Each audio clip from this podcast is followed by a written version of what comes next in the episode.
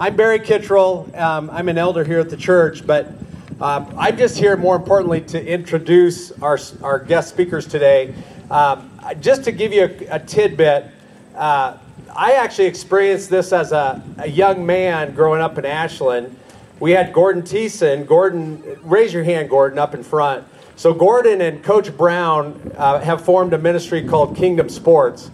Uh, Gordon was a longtime FCA uh, director out in central Nebraska, and, and he's just been an amazing uh, partner in ministry with, with lots of different ministries. But I can tell you that Gordon came to Ashland in 1980. Is that right? So I was in middle school, junior high back then, um, and it certainly impacted me. And, and so I can say, any of you young people in this crowd, let me tell you, this is something you may always remember um, because it's, it's such an impactful thing, especially during the season, um, which we don't have right now. But I think it's so cool that these guys are willing to, instead of play on Saturdays, they're coming out on Sundays to be able to share uh, about Jesus and, and truly what's important to them. And, and so this is the first stop on a tour that they're going to take. Possibly it could be interrupted with play, who knows? But if it's not, they're going to go out to towns all over Nebraska and they're going to they're going to share the gospel and they're going to share about uh, their story about Jesus Christ and that relationship. And so, um, Coach Brown, I first met in 1986. Uh, he looks exactly the same to me. Uh, he might be even a little bit more ripped than he was back then. But the, the, the consistent thing about Coach Brown, if you know him, he just absolutely pours out about Jesus.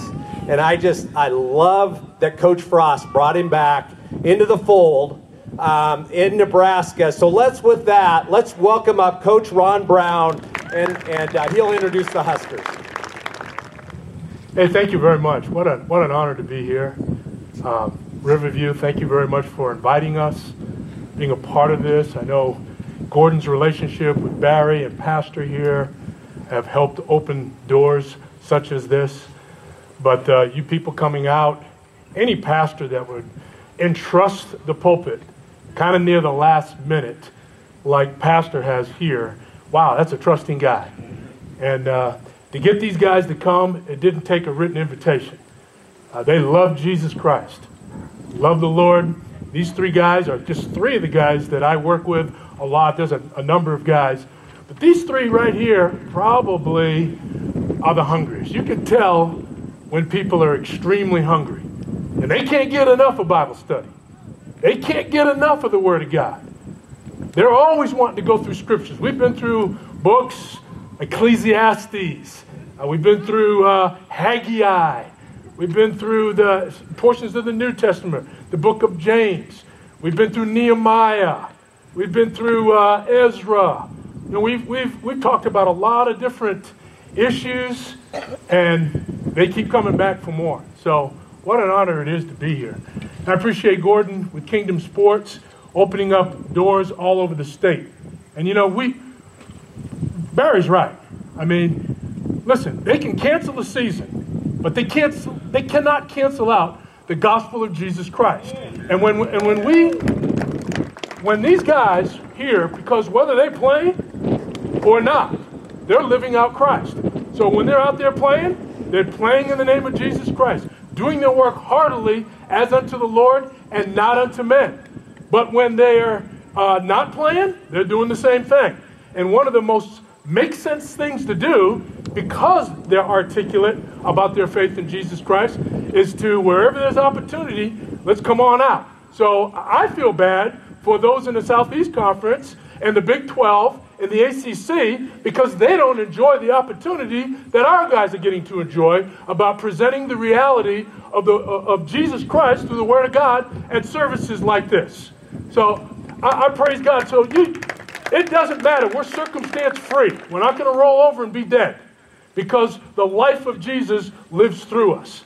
And so let me, uh, let me introduce uh, each one of them here. We'll start off with uh, uh the guy in the middle there. That's Ryan Shomers. Uh, Ryan is from Norfolk, Nebraska. He's an outside linebacker. Has grown tremendously in his faith. Uh, this guy does a ton of stuff around the state. He's already going out and, and sharing Christ at a bunch of different rallies and fifth quarter events for FCA. But as a guy that uh, uh, he's been impacted for Christ since he was like 10 years old. And uh, so he and his dad, strong Christian family in Norfolk. So we're happy to have Ryan here. Um, the next guy is Lane McCallum. And Lane is a safety for us. You might know him and remember him as a, as a, as a spur of the moment kicker for us. Had to kick a game winning uh, field goal for us against Northwestern. But Lane is a safety. Uh, he's from Norfolk. These two guys grew up together. That's a cool thing. A lot of guys I grew up with, they don't want to hear anything about Jesus Christ. These two guys have the privilege of, of, of, of, being able to enjoy college ministry together on teams. And so we really appreciate Lane being here as well. And then, of course, the last one here is somebody you all recognize, Ben Stille. Of course, Ben, uh, right here from Ashland. I'll tell you, Ashland's got a lot of D1 athletes, man. For a little itty bitty town, you got a lot of big guys who are strong and fast and uh, playing Division One college football. And uh, I know that, that Ben has been impacted by, uh, certainly by Barry. Um, and you know, I, I, remember Barry back in the day, uh, his smile. When you play fullback and you can keep smiling, there's something inside that's a little different. because fullbacks are, you know, those guys are, they got them ugly faces and broken noses and, you know, their noses are turned sideways and all that. Barry always looked good, man. He always had the Spirit of the Lord, and he was very aggressive. And, you know, I love to see from generation to generation. His son, Bo, played for me for a little while at the University of Nebraska, and I saw the same spirit in Bo. You know, I'm not saying they're exactly identical, but there's something that, that, that continues on because of Jesus Christ. There's a fire inside when he hits you. The fire is not a literal fire, but it's within, and it comes out, and it cannot be contained. So I love uh, seeing that out of the, uh, the Kitchell family. All right, I'm gonna I'm gonna interview these guys a little bit, let them speak a little, and and then uh, when we're done, I'll, I'll share a little, and then we'll let you guys go. But I do want to say something about college sports for a minute, and that is, you know, 40 years ago was my last college football game, um, and 40 years ago, man, and I had just come to know Christ at that time, and the reason why Jesus Christ what became a reality in my life was basically a college teammate. It was a college teammate who he didn't play very much, but he had one of those grins on his faces. He had the joy of the Lord. You know, the, uh, the, the I think it's Romans 14, uh, verse 17, that says, you know, the kingdom of God is not about eating and drinking. It's about the joy of the Lord. It's about righteousness, peace, and the joy of the Lord. I saw the joy of the Lord coming out this guy in the middle of football practice. He didn't always share and witness with me, had a Bible study going. I never went. But I saw the Bible study in, uh, between the lines of the football field, between the hash marks. I saw the Bible study all the time in practice. I saw him living out his faith. And we've challenged these guys here, and they've challenged me and us as well to take the Word of God into the locker room and take it to the Bible study rooms on the team and take it to the post game prayer. But also take it to the sidelines. Take it out of the film study and onto the fields. It, it's Ben Stille making a pass rush move on a p- poor offensive lineman trying to block him. In the name of Jesus Christ. Take him right back to the quarterback, Ben. March him right back there. And so it's about doing your work heartily as unto the Lord and not unto men. So I'm going to, uh, uh, with that, you got Ryan? I'm going to start off with Ryan here. Uh, Ryan, uh, you know, we talked about the gospel a lot and the death and resurrection of Jesus Christ. As I mentioned, 40 years ago, somewhere around this time, uh, Jesus became a reality for me. I, I recognized his death, his resurrection on the cross. I saw it lived out. I left the old and, and joined the new, a new life in Christ. What does the gospel mean to you? Talk to us. Can you hear? Hello? All right, there, There you go, bro. Hey, everyone. Um, so, how the gospel's been laid out to me is really in four simple words God, man, Christ, response. And so, the God piece God, He's an all powerful, all knowing creator of the universe. And He created us, He created man. But the thing is, the man piece, man, our sin, when we sin, separates us, divides us from that perfect image that God created us in. And so the good news is Christ. He came in, Son of God, and took on our punishment, took on our sin, so that we don't have to. But the we don't have to part is the response. We have to respond to that, the God, man, Christ. Respond knowing, hey, it's not what I do, but it's what Jesus has done on the cross for me. And I don't have to earn my way into heaven. I just need to accept Jesus into my heart and declare him as my Lord and Savior. And so that's what the gospel is has been laid out to me as, but as far as what how it's impacted my life, it brings me peace. It brings me peace knowing that in so much uncertainty right now with COVID, with the season, not having a season, with even the election, I mean, the one certain thing that I can always count on is my relationship with Jesus Christ. And I can always count on just praying with Him, uh, to Him, whenever I need, uh, even during a practice, um, or even during an exam or a Zoom class, since practice is unknown. So, Ryan, uh, just talk to us a little bit about before you came to Christ. What did the man piece look like in your life? yeah, so the man piece, I mean, it, it's kind of like you kind of got this. I grew up in the church. I grew up feeling like I was doing all the things, the checklist, you know? And, but I didn't really know if I was owning that faith and if, or it was more so my parents. And I was still not very aware of how powerful the sin has been in my life. And then I went to the Freedmen Conquest, where Coach Brown was the speaker. And he talked about um, those impure thoughts and how those are sins.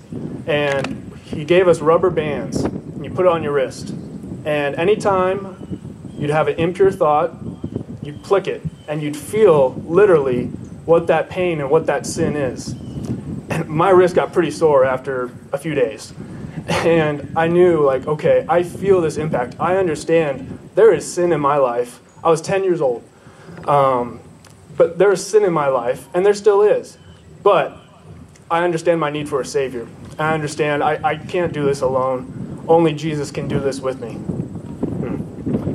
You know, Ryan, uh, of course, I wasn't trying to create a masochistic attitude out of you there, but, but, uh, but it's a reminder not only of the pain it brings you when we sin, when we're out of the will of God, when we're out of fellowship and relationship with God through His Son Jesus Christ, but even after a believe, after we become believers, when we sin, and First John chapter one verse eight reminds us that we still sin as believers. We're covered now with the blood. It's been paid. It's paid now. It's paid forward forever. But still, that does not give us a green light to say, well, I'm saved and I can sin in whatever I want because I know when I die, I'm in the team picture. I know that I know that I'm going to heaven. No, there's still the broken heart of God. And you know that that's that picture of pain. So how, how does can you talk about the broken heart of God when you sin, uh, the grieving over your sin, what that's kind of like? Well, I guess, I mean, God created us in His image. And when we broke that, we divided ourselves from Him. I mean, He's sad about that. He wants us to be in relationship with Him. And that's what that response piece of the gospel is. No longer do we have to not be in the image of Christ. We can live out every single day. Yeah, we're going to sin. We're not going to have it all figured out. I don't have it all figured out. But not having to do it alone and knowing that if I'm pursuing Christ, if I'm getting into the Word and I'm talking with Coach Brown and going, you know, going to church, working on that relationship, Christ sees that. He sees that I'm working on it and that I'm not just giving up, throwing in the towel, and just accepting sin in my life. It's good. How does that uh, transfer to the field? Because I think a lot of times, Ryan, we have a tendency of compartmentalizing our faith. We have a tendency to think, well, we did a chapel before, we did a pregame, a postgame prayer after the game, but during the three hours of the game, everybody just goes to hell. you know, we don't, we don't really think much about the Lord. How, how has Bible study and your continual maturity and growth in Jesus Christ changed your view of how you even look at sports now, Right. football? Right. So, in Bible study, uh, Coach has mentioned a few times already today. Colossians three twenty three, in everything you do, work heartily as unto the Lord and not unto man. And so that in everything piece is talking about not compartmentalizing your faith. It's so easy, like he said, to go to church, say your prayers at night, and think that's my God time. The rest of the week's mine, including practice. But no, that verse says, God says, it's in everything. So that means every rep in practice, every lift, every exam I take, it needs to be heartily, maxing out for the Lord. Everything I have, heartily for the Lord and not for man. And so, how that has helped me change my view in sports is I know that I just have one an audience of one. It's just Jesus Christ. It's not man. So I could be out under Memorial Stadium with 90,000 fans, but I'm only concerned about one one thing. How does how is Christ viewing me right now? Am I maxing out, giving my full effort for Him? Um, and when there's no games, like it's in everything. So I understand. Hey, I'm studying for an exam right now. That, that's that's what God has called me to do. But I can still do that with everything I have heartily for God and not for man. Amen. Yeah, I hope you heard what he said. Because I think we tend to put Christ on the mantle for a while during the rest of the week, and maybe we're in business or in sports or this, that, and the other. We don't think very much until it's FCA night or church service. We don't really think about him very much. But we are to be continually in his presence, constantly. And it's not a forced deal, it's an overflow. There's a verse in Colossians, we've been talking about the letter to Colossians, where Paul says he, he's rescued us from the domain of darkness and transferred us in the kingdom of light.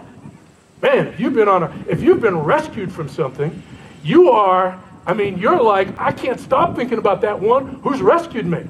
But the reason why we stop thinking about Jesus Christ is because we don't think it was such a great rescue mission.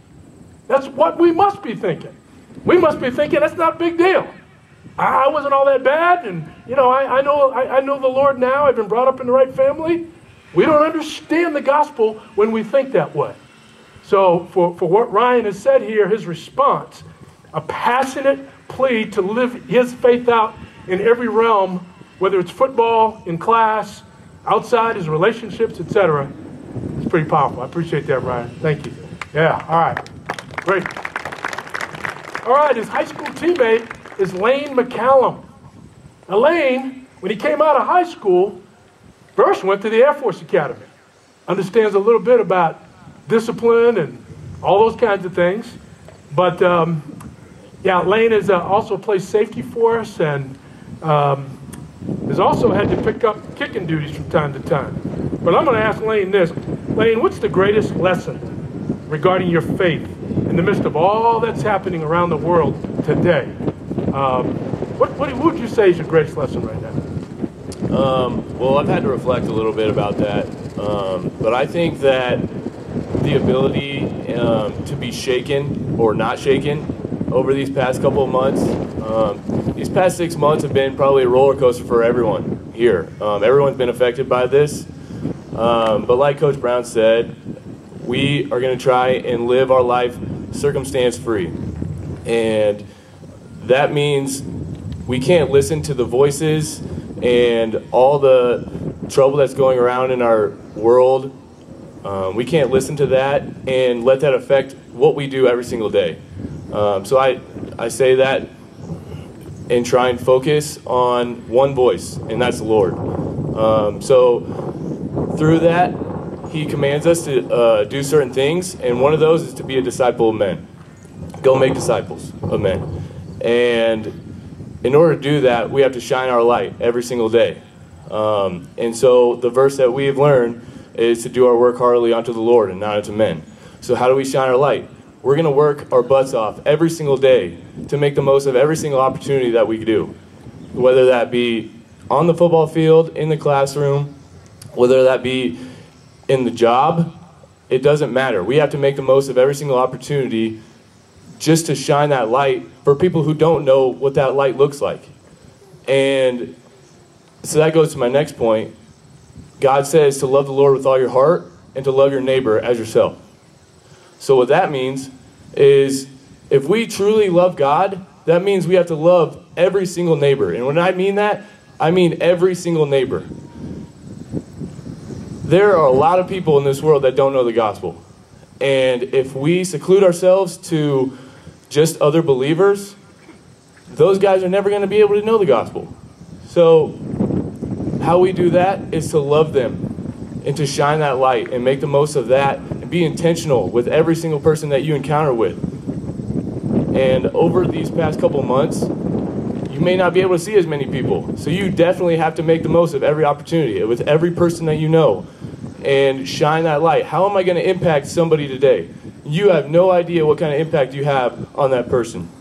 So whether it be today with us speaking to you guys or on Monday or Tuesday now since it's Labor Day weekend, Tuesday on 8 a.m., you're going to work.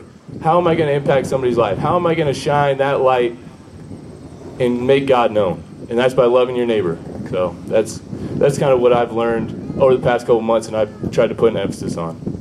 You know, Lane, uh, we, you, you, and Ryan and I, we were going through the book of Romans, and uh, we've also been through the book of James. Um, we've seen the accountability, we've seen the love that Paul had in the book of Romans for his fellow Jews, who he came out of that Judaistic lifestyle um, where he didn't know Christ, where he was converted, um, obviously became a very powerful Christian for the Lord. But he had a longing, that kind of longing that you're talking about um, for the unsaved. And so I guess what I want to ask you, t- tell us a little bit what a college locker room with guys from all over the country, what's that look like? Because a lot of people haven't walked into a locker room like that and even that may not even understand culturally what that looks like. The different backgrounds people come from, uh, people who would understand the gospel versus not. You want to give us a, a picture of that? Um, well, I think it's it's similar to an everyday job. There's so many different types of people, so many different cultures, and I think that's what makes sports so great. Um, is that you get to interact with literally every part of life, um, every journey, um, and there's a lot of people on our team that don't know Christ, and to be in a locker room where with people that don't know Christ, and there's a lot of words getting tossed around um, that are not Christ like, we have the opportunity to make a change and stand up and say, hey, that's not cool. Or not participate in um, talking about disrespecting women or other people around our coaches. Um, so I think that um, for us, we have to be leaders in that and be bold and um, make sure that that's not happening in the locker room. And to be able to sit next to somebody at a locker who doesn't know Christ and be intentional with him and show your love and show your light that God's given in your heart, um, I think it's really cool because there's so many opportunities with so many other teammates that don't know Christ. And that's so that's kind of a pro and con. There's not a lot of people on our team that know Christ, but at the same time, that's a lot of opportunities to shine your light. So. Hmm. Yeah, I love uh, that. That's a. I love that that you have committed yourself to that, uh, Lane, because a lot of us love the crowd. I mean, I think we all love to be around people who agree and think just like us, who look like us, who sound like us, who are on the same political party as us, et cetera, et cetera. But the Lord oftentimes will thrust you, particularly in the world of college football, in the midst of a of where you might be the only one who thinks like you do. So how now shall you stand? And I can't help but think, and we challenge these guys on this, stop just following the crowd. Stop waiting for the crowd to give the direction before you step out for the Lord. For example, Pontius Pilate, Mark chapter 15, verse 15. Trying to figure out what to do with Jesus, kind of caught in the middle, knowing that Jesus was innocent, wanting to do something about that innocence, but afraid of what the crowd says. It says this wishing to satisfy the crowds, wishing to satisfy the crowds. Pontius Pilate, wishing to satisfy the crowds. If you look at Luke's version, Luke 23, verse 23, I love how the numbers work out like that sometimes. Luke 23, verse 23 says, And the voices prevailed. And the voices prevailed. And the voices prevailed. Everybody in our culture today is afraid of being canceled. They're scared. And we all have that fright. We don't want to be disreputed. But let me tell you something. He said a very important word here bold. We are called to be bold. Because when you've been rescued, you will never have a problem standing up and shouting to the entire world, I've been rescued. Amen. And let me tell you who did it. Jesus. Amen. Amen. So, I, I, I, appreciate that. Now, that doesn't mean he sets up, a, you know, a, a wooden bench in the locker room and says, whoremongers and all you sinners and all this. That's not what I'm talking about. Sometimes those voices are very quiet. They're subtle. Sometimes it's observing a guy right before he's got to kick a game winning or game losing kick where his teammates observe that. He's already missed one earlier in the game. And now it's crunch time. So, Lane, just last question. Take us to that moment. What was your thought process as you were getting ready to line up for that kick against Northwestern? Um, that thought process had been trained for years and years and years before that, I think. Um, and it all starts where I grew up, and sports was everything to me. And unfortunately, I let that consume me. I let coaches and trying to win championships and trying to get Division One scholarships, all that I consumed and wanted. That's the only thing I wanted in this life. I didn't care about anything else. And eventually, that led to being let down, being lied to, uh, getting my hopes up, and all that eventually broke me. And the only reason I was able to go up and be confident and kicking that field goal was because after that damage had been done, I found Christ at an FCA weekend of champions. He showed me that God doesn't really care about what you do on this earth other than follow him with all your heart and all your soul and all your mind and go make disciples of men and that is all that needs to be done um, so make or miss a field goal, it don't really matter. What the people are going to think of me as doesn't really matter. The Lord's got me. So I think that when I lined up for that kick, um, I didn't even care about the outcome. I just wanted to do the best for the Lord, and no matter what happened, I was going to praise Him. Amen. So that goes back to where circumstance free, we can have a bad day. We can have things that out of our control hurt us, but are, are we going to let that sulk and let that hurt us, or are we going to continue to make the most of it? And um, when I lined up for that kick, my eyes were on, on the Lord, and I wanted to do the best for the Lord. I didn't care about what the papers were going to think of me, what my coaches were going to think of me. I just wanted to do the best for the Lord. Amen, brother. Amen. Amen. Uh, you know, I appreciate that, Lane. And I would say this, too. When you're, you have an attitude of peace, and anxiety is not ripping through you because of all of your thought process, and when training has stepped in in Christ and He begins to work out His peace in you as you trust Him to make you more and more like Christ through the empowerment of the Holy Spirit, you actually begin to maximize your talents.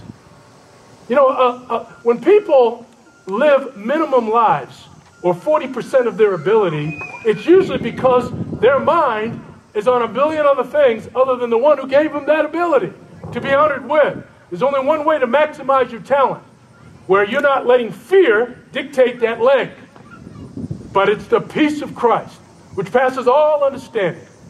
And so every anxious thought gets an opportunity, because we're going to get anxious thoughts, even today. We all are.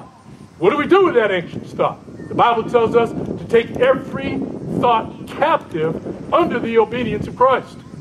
And that's what he's talking about. That freed him up to deliver the leg. Now, it's up to God at that point. As he wants the ball to go this way, that way, this way, it's in the hands of God. And whichever way it goes, I praise the Lord. Great.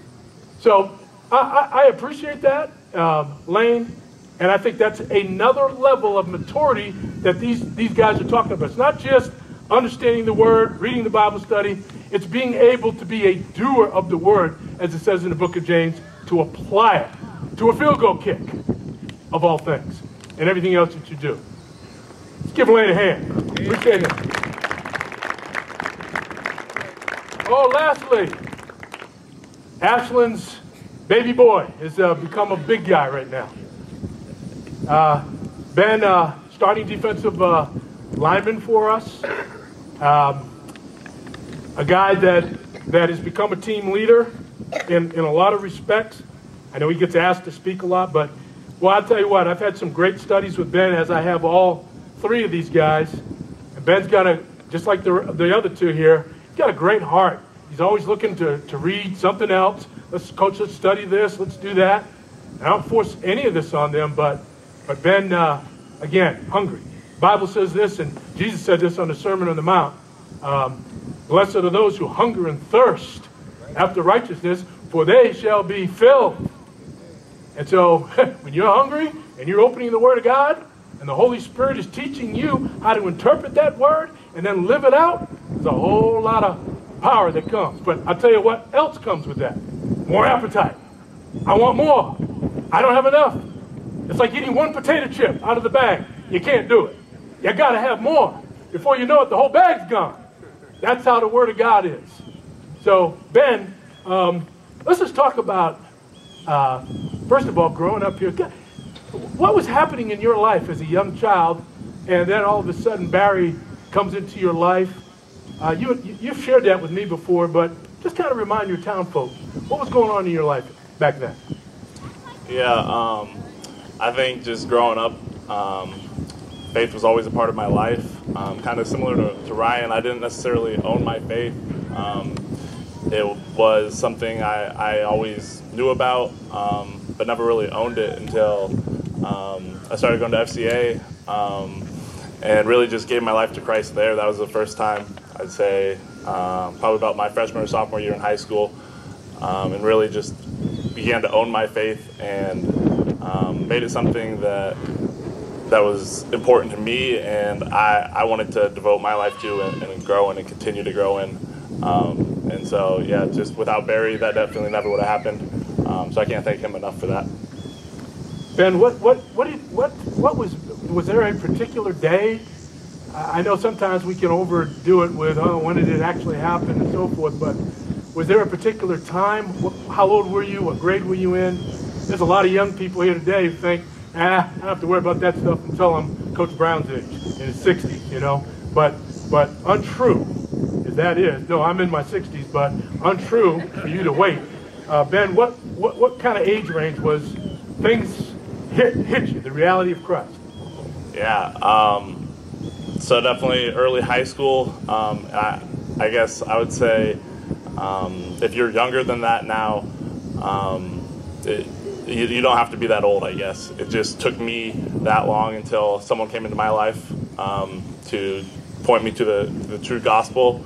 Um, but really, that, that was the day forward where I, I repented for my sin and def- turned away from sin and started walking towards Christ. And that doesn't mean I still don't stumble now. I still don't um, have problems now um, in my maturation process with, um, you know, growing growing in unison with Christ. Um, it's, it's definitely not always an, an upward slope. You know, it, it's rocky um, up and down, but um, just turning away from, from sin and, and wanting to repent of your sin when you do something wrong. Um, just feeling the tug of the Holy Spirit inside of you when you do um, when you do sin, just to, to turn away and repent from it, and just believe in believe in Christ. That was the the biggest thing for me, I guess um, in, when I was uh, in my younger ages of high school. Yeah. So, so Ben, um, I think of Jesus when he was 12 years old. He took off from the pack, went to the temple, started hanging out with big dogs in there. And, and started debating uh, about the word and a variety of other issues in life. And mom and dad were like, they were like, what, what are you doing? We lost you here. You're our little boy. But Jesus said, don't you know I need to be about my father's business? And at some point, we don't stay little kids any, very, very long. As we come to know Jesus Christ as Savior and Lord, um, you know what? We, we, we can't just say, well, you know what? I got to go through adolescence. I got to go through this process and that process. We don't have to become like every other teenage kid. Um, talk to us a little bit about, you, you know, one of the things that's really important to you is maturity, discernment. What are you doing to be about your father's business on a regular basis? Yeah, um, so Coach Brown mentions maturity um, in your faith, and I think that's something um, that's easier talked about. But um, how do you how do you have something tangible to um, I guess measure that? And uh, a good way that it was laid out for me is just how much time you you spend between thinking about Christ throughout your day. So you wake up in the morning, and maybe you have your Bible study in the morning. Um, then you go throughout your whole day, and then maybe you have your nighttime prayer, right? and, and that's a start, right? It might be um, you don't think about them except once every every Sunday, right, or twice a week, um, and with the ultimate goal just being walking with Christ in every step of your life, everything that you do. Um, that, that's the ultimate goal. So, just how much time are you spending between where you're not thinking about Christ and not incorporating Christ into your everyday life? Um, just being able to decrease that time um, any way possible to be to get to the point where you ultimately are um, at the point where you're walking with Him in every step of your life. Um, and kind of how they're talking about Colossians 3:23, just um, doing everything in your life uh, heartily under the Lord. Uh, and for us, that, that includes, you know, a lot of that includes workouts and um, on, on the field. Um, I don't know how many of you, Barry, can relate to this, but just when you're out there on the field with 90,000 people out there, um, it's probably the, one of the most difficult times in your life. You're, you're as tired as you can be um, to focus on the Lord in that moment, right? You got a million things going through your mind, um, and that's where just your your time that you've spent with the Lord off the field, the preparation you've put in, um, it's it's not just going to happen. Um, if you if you go out there on the field, don't spend uh, your daily time with the Lord, um, and then you go out there on the field under all that pressure, and you expect uh, just to be able to maximize your heart for Christ out there. It's not going to happen. So it's really we're just like sponges um, everything we put into our sponge, um, the music we listen to, the people we surround ourselves with, the, the reading of the Word. Um, if we don't fill our sponges up with that during the week, um, and then when we're under pressure out there on the field, uh, it's, it's, not that's not what's going to come out. So um, I guess just trying to get in the Word, um, spend time with the Lord. Uh, that's the best way to get to know Him, and the best way for that to come out of your sponge when you when you're under pressure. Good answer, Ben. I I think back when Barry played back in the uh, mid '80s, late '80s. Uh, I first came to Nebraska in '87. I just met Barry. Um, we were a top five team in the country every year, top five in the country. Hadn't won a national championship since the early '70s, so a lot of you were getting antsy. But we, we were we, we were a top five team. And eventually, uh, we won some more games. Uh, ended up going through the 90s there with, uh, you know, we went to, we won three national championships in four years. Became the most dominant team in college football. Uh, people here, guys, as you know, because you guys all grew up in Nebraska, uh, the expectation level is really high.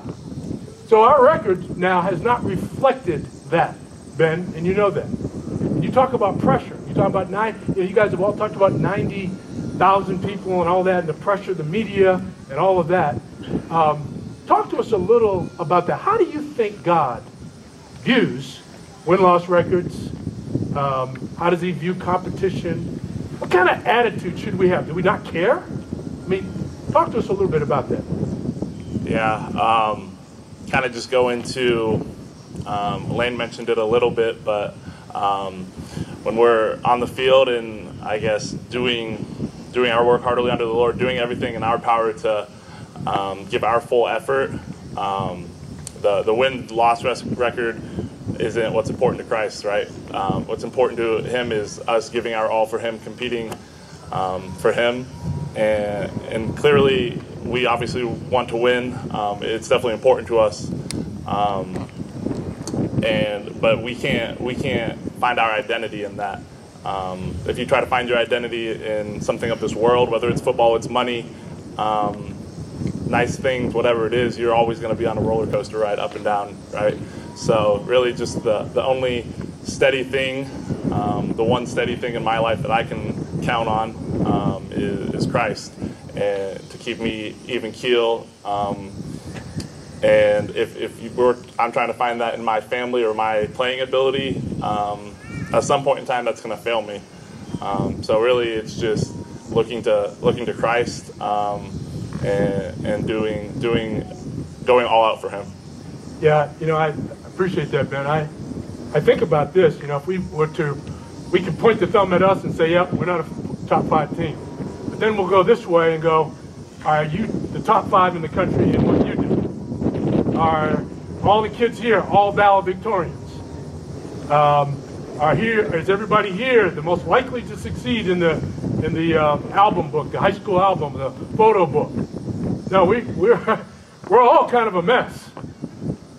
And yet we want to hold everybody else to a high level of account. And so I guess what I want to say is God's definition of success is different than ours. And I think we're learning that as we study the scriptures. So, Ben, I just want to kind of close it up here with you on uh, discipleship. We've, we've used that term. Um, Jesus once said, The foxes have holes, the birds have nests, but the Son of Man has nowhere to lay his head. In other words, Jesus Christ, when he came to this earth, had nowhere that anybody really appreciated him. They crucified him. We crucified him. Not just those radicals on the left or those people over there or that. No, we. We crucified Jesus Christ, the very people around him. And so, Ben, talk to me a little bit about what discipleship looks like, particularly in terms of that that, new definition of success that Christ would want you to have? Yeah. Um, so I guess uh, discipleship, what it looks like on the on the team uh, around us, um, us three, um, and several other guys on the team. Um, just really sharing with sharing with guys, um, sharing with guys on the team about uh, it's not always necessarily a direct conversation, right? It might be kind of how Coach Brown was talking about Barry always having a smile on his face um, when he's playing football. Whether it's just effort on the field, um, I mean, honestly, that's that's uh, probably one of the biggest and not the easiest uh, things to do, but um, I think that's one of the most notice- noticeable things um, to other guys on the on the field is when you just see a guy that's just nonstop an effort guy because um, what, what we do, um, I mean, is, is dang near a year-round job, and so there, you're going to have days where you just don't feel like um, you don't feel like you have it that day, and, and, your body just doesn't feel like you have the, the effort, the energy that day. But when you not when you're not relying on your own physical being and your own physical power, and you're relying on Christ, um, and just knowing what you can do with Him, uh, you don't have to you don't have to feel that pressure, I guess, to uh, bring the energy every day because um, when you're doing it for Christ, uh, it, it's just that much. It's that much easier, and it's that much. Uh, you're that able to do it that much more. Um, so I guess that's that's a big thing for me that I've seen uh, since I've been at the university. Well, Ben, you know, the, and guys, the, the, Jesus once said, "Seek ye first the kingdom of God and His righteousness, and all these other things shall be added." And I and I think that would be true about the win loss record and about things that we can't control for, if we're seeking those things that are right in the eyes of Christ and they're really important first fruits in his life, being conformed into the image of Jesus Christ, setting a culture that is Christ centered, being able to distinguish between spiritual balls and spiritual strikes, be able to say that's a ball, that's that's not of Christ, and that's a strike that is of, uh, is of Christ. Being able to do that, that discernment is really most important uh, to them. And I think a couple other things, guys, um, that these guys would agree with is that prayer is so powerful. The effectual, fervent prayer of a righteous man avails much, the Bible says. So sometimes it isn't just having to say something to somebody. Sometimes it's, Lord, I don't quite know what to say to you. But Lord, I'm going to start praying because He's on my mind. And maybe God had you cross your path with that guy today so that you would start praying. Because God is the one who initiates prayer anyhow, authentic prayer. God puts, the Bible says, delight yourself in the Lord and he will give you the desires of your heart. He'll give you his desires. He'll start giving you his desires to pray back to him so that he can answer it and turn it into fruition. It's powerful, man. It's a powerful thing. And then, of course, um, uh, having an ulterior motive. That sometimes sounds sneaky, but an ulterior motive means, uh, yeah, we're, we're getting ready to do a blocking drill here, but I'm looking at something far greater than this blocking drill. In, in the midst of this block and drill, I'm looking at the Lord Jesus Christ for this and that reason. So it's, it's having a motive that's much higher than just getting ahead on this earth, because that'll just limit you. But anyhow, uh, these guys, uh, they're near and dear to me. Uh, you just need to know that they have, there's so much more to say. We don't have time to say it now. But I love the fact that these guys are hungry. They're not sitting around rolling over playing dead. They do have an ulterior motive. It is to know Christ and to make him known across this great state. And there's no other state like Nebraska when it comes to college football. It's the only Division One school. There's no pro team, and these guys have a platform, and they're willing to use it. So I appreciate them coming out today, and I'll share just a couple other things, and then we'll be done. Let's give these three guys a hand, please. That. Um, a couple things here I just wanted to uh, share with you all uh, before we close. And there are a lot of pastors, and scholars, out there, and I've been trying to listen to people. Mostly, I try to listen to the Word of God, and, and as the Holy Spirit directs me to interpret that Word in its context. Uh, but sometimes it's helpful to listen to other people who have been around the block, who are studying the Word. Uh, a guy like John MacArthur, I've gotten to know him over the years. Pastor MacArthur out in uh, Southern California. For example, a couple of things that he has said has really struck me. He has said that he really thinks that because of what's happened here in America with the COVID and the, the social structures falling down and the, the radicalism and the arrogance and the, you name it, the fighting that's going on around our nation, the discombobulance, he really believes that we are, America, is under judgment from God based on Romans chapter 1. Amen. And I've heard him share that. And just so, and if you're not a big MacArthur fan, you're not such a reformist, maybe you're more of a grace theologian, but I've heard Tony Evans say the same thing. And, and, I, and, I, and I'm thinking that I think these guys are on to something. Uh, things have happened so rapidly, so fast, so worldwide, and so intensely. I mean, this was all kind of happening before, but boom, has it come to a head. And God has done this in the past. As I was reading through the Old Testament, I remember uh, reading about David in 2 Samuel as he came back to Jerusalem the second time after he had been booted out because of his sin. He comes back, and now there's a there's a there's a, a plague or pestilence in the land for three years. You know, we've only been going through this for six months, really. Doesn't it seem like three years, though? Man, it seems like a long time. But, you know, it really hasn't been that long. But it's been intense. And I think, particularly since things have happened so rapidly, it's important so to, to look into the scriptures. And I look through the New Testament as well. And I want to read this to you because we're going, our, our discipleship group, um, not just these guys, but a bunch of other guys too, we're actually going through the book of uh, 2 Timothy now. We just started the other day. I'm taking these guys through Second Timothy. And there's something about a last letter.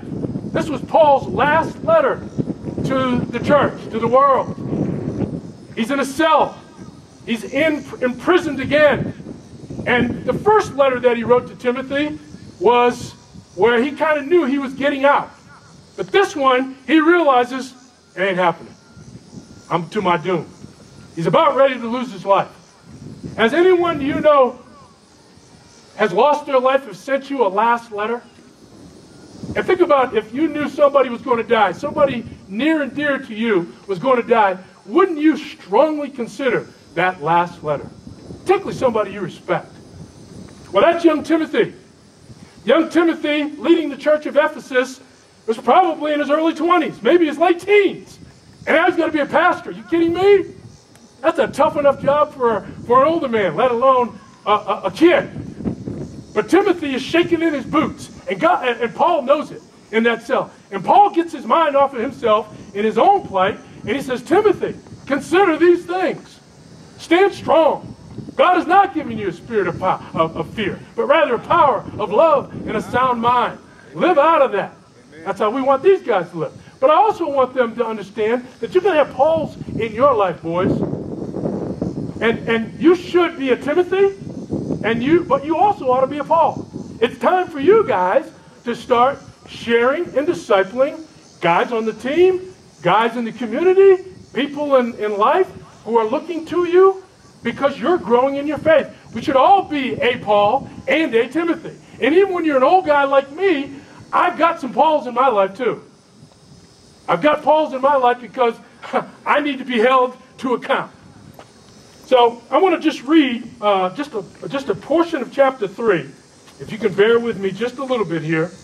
Uh, he's telling Timothy, but realize this, Timothy, that in the last days, now when he says the last days, he's talking about from the time that Jesus first came to earth until the time he returns. Now, we don't know when he's going to return. Could be soon, could be tonight, could be another 2,000 years. We don't know. And if anybody tells you they know, don't listen to that. Amen. Amen. Because Jesus, he, he told us, hey, that, that date was not going to be revealed. Right. But he will return. And it says, in these last days, difficult times will come. For men, now, I'm going to list a, a litany of things here, and I want you to just hear these. For men will become lovers of self, lovers of money, boastful, arrogant, revilers, disobedient to parents, ungrateful, unholy, unloving, irreconcilable, malicious gossips, without self-control, brutal, haters of good, treacherous, reckless, conceited, lovers of pleasure rather than lovers of God. All right, let's just stop there a minute. I'm going to go back and read that list again. Now, I want you to think about all those things. Those were things that were pretty difficult things to say and, and to hear, but they're true. And so he's telling you, Timothy, it's true. Now, our natural temptation is to go, yeah, I know people like that. Those people over there. Those people. And it's all kind of hit the fan here, particularly during this pandemic time. So we have we're doing a lot of this. We're not doing much of that. So I want to ask you, I want to read the list again. I want you to think, first first time I go through this again, I want you to think about your friends or people you know who are on the radical left. We'll just call it the left for now. The radical left. All right? So think about that. Uh, think about if this fits. Lovers of self, lovers of money, boastful, arrogant, revilers, disobedient to parents, ungrateful, unholy, unloving, irreconcilable, malicious gossips, without self control, brutal, haters of good, treacherous, reckless, conceited, lovers of pleasure rather than lovers of God. Let me read this next uh, verse. Holding to a form of godliness, although they have denied its power. All right? I, I bet you some of you thought about some people that you know on the left that go, yeah, that fits. Mm-hmm. That really fits. Now I want you to think about your buddies on the right, whatever the right is, your political right, you're on the right side. And I'm going to read the list again and see what fits. For men will become lovers of self, lovers of money, boastful, arrogant, revilers, disobedient to parents, ungrateful, unholy, unloving, irreconcilable, malicious gossips, without self control, brutal, haters of good, treacherous, reckless, conceited, lovers of pleasure rather than lovers of God, holding to a form of godliness, although they have denied its power. And then Paul says this avoid such men as these. Right? People on the right? Yeah, yeah, I know, I know, I know that too. How about me? I know you're you're that way, but I also know I'm that way too. Is it possible that God could use people who are really wicked, let's say on the left, to discipline people who are not so wicked on the right? yeah, that's exactly right. God did. You read through 52 chapters of the book of Jeremiah, that's exactly what the book's about. And the lonely weeping prophet is telling all the good guys, you keep pointing your finger at the Babylons, Babylonians, and you don't understand why you're being attacked, but really, you called the Babylonians to the table. And God is using the wicked Babylons to tell you that you, as a follower of Him, are wrong. And He also did that with Habakkuk in those three chapters. Just a short book in the Old Testament. Habakkuk's like the question box guy. God, why us? Why are you why are you sending all this to our good land? and God's saying, because of your wickedness. Will God discipline his people with people who are even more wicked, who don't even know him? Yes, he will. Does he do that today? I, am I, listen, I'm not sitting up here acting like I'm a prophet, but it sure seems like that very well could be happening. And also, if God's going to dedicate 55 books of the Old, excuse me, chapters of the Old Testament to talk to us about that, I think we ought to take it seriously. So let's not just point the index finger in times like this, as these guys were talking about, guys in the locker room who don't know Christ, but let's point the thumb too. What about our greed, our arrogance, our victory dances? Look at me. What about our reviling? Disobedience to parents. Some of you children here at times are probably disobedient to your parents.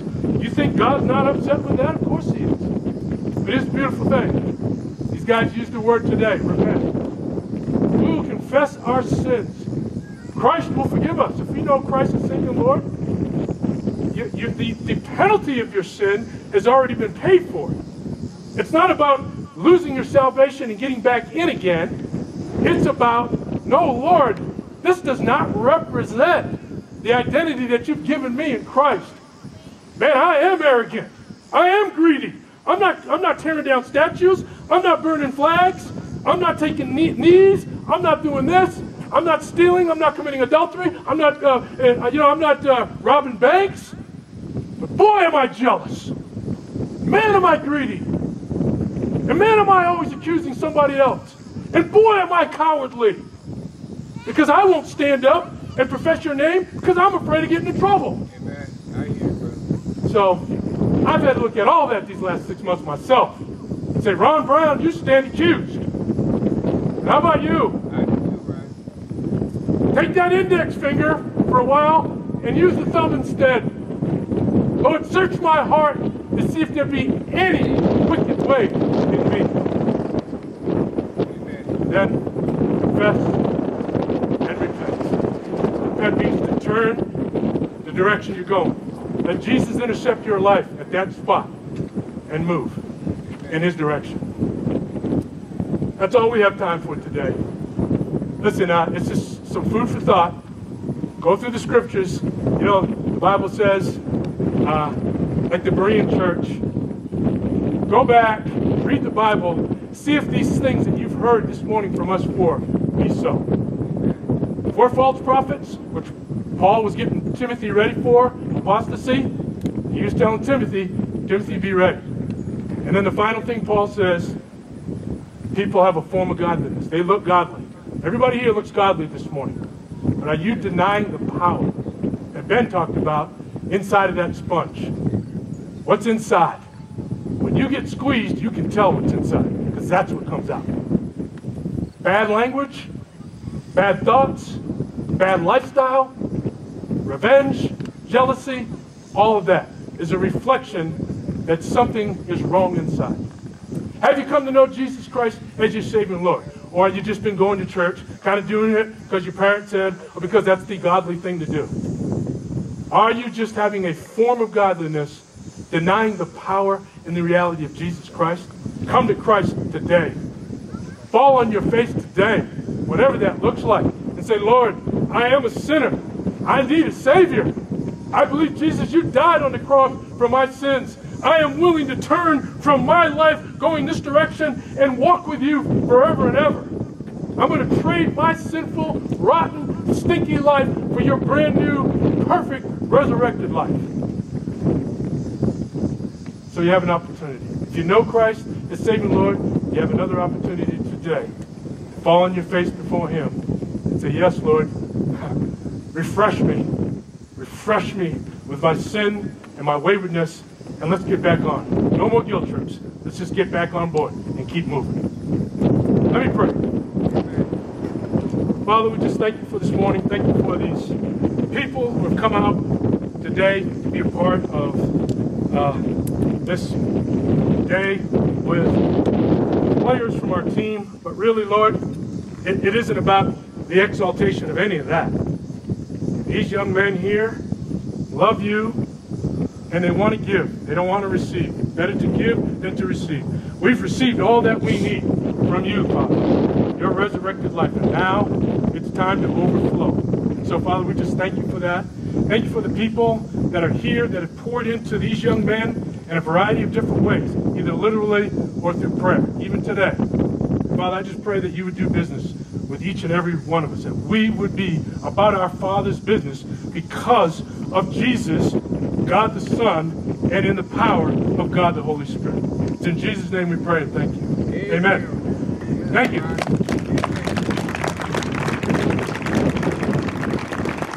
Well, hey, are you guys encouraged? Are you challenged? Ron, every time you come, brother, I have no doubt that you're going to do both of those things encourage us and challenge us. So thanks for the word that you guys gave. Um, thanks for Kingdom Sports uh, for, for lining this up. Uh, Ron, thanks for coming, guys. Thanks for coming and sharing your testimonies. Um, I'm excited because I've got my my little kids out here, and, and I'm excited for them to hear from you guys, uh, men who are kind of out in, in between the, the hash marks, and you guys are living it for Christ. So thanks for the picture of what maturity and growing in the maturity looks like um, for my kids and also for the other kids that are out here as well who look to you guys as role models and as people who are just living it out. So thanks for coming. Um, so guys, would you give uh, Kingdom Sports and these guys just a round of applause for coming?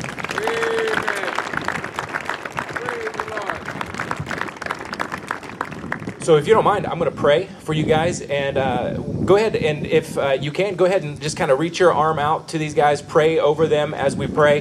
Um, this is their first stop.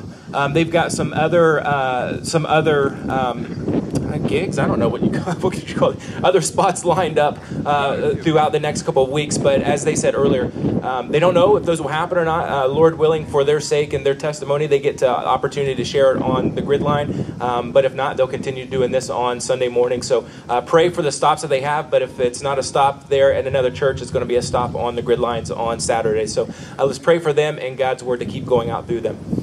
Father, I'm going to uh, thank you for these men. Thank you, Father. Thank you for Ron. Thank you for these three. Thank you for the testimony that you've worked in their lives. There, there's no man who stands up here, and there's no man or woman or child who sits out here that doesn't stand condemned outside of your son Jesus. And these men have trusted Jesus. They've trusted him for their life. They've stepped into him and they're growing to, into the maturity they have in Christ. And I'm going to pray their testimony over our congregation. For those who haven't yet trusted in Jesus, Father, that they would be encouraged to follow these men's example. For the kids who are here, that they might see that there are other people who are learning to live in this life of Christ, who are putting on his life and growing into the maturity of a brother and a sister in Christ. So I pray for our little ones who haven't yet made a decision for Jesus, and that today might even be the day that they do that. Or if it's not today, that they can look back to a moment where this encouraged their faith. Father, I want to pray for the men who are in uh, out here in this parking lot this morning, God, that you would take the men and challenge their hearts to lead their families if they're if they're leading a family, to challenge their co-work, to lead them to challenge them to lead in their co-worker uh, space. Father, for our single guys, that they would use this as an opportunity to live solely and just pointedly for their Savior. Father, I want to pray for the ladies that we have here as well, God, that this would be an encouragement to pursue Jesus with everything that they have in their heart, everything that they have in their soul. Father, that there would be nothing of an identity that's found in somebody else, but they would find their identity in Christ. Amen. I pray that for everybody here, Amen. that their identity be found in Christ. I pray for the stops that these men have along the way. God, that you would already be preparing hearts and, and laying down groundwork for the message that you've put inside of each one of them. And Lord, uh, if, if it's your will and they make it out to the field, I pray that this testimony, as, as Ron said, would, would resonate between the hash marks from, from the 5, the 10, the 15, the 20. I pray that this would resonate in the locker rooms and in the classrooms, and Lord, that people would come to know Jesus because of their lives, because of you working and speaking through them, and just the testimony of living through them. So, Lord, use this morning the words that have been spoken, the way that your spirit is moved in a way that encourages our hearts, moves us closer to you, and is glorifying to you. In Jesus' name, amen. Guys, thank you so much, so much for coming. Amen. Have a great week, guys.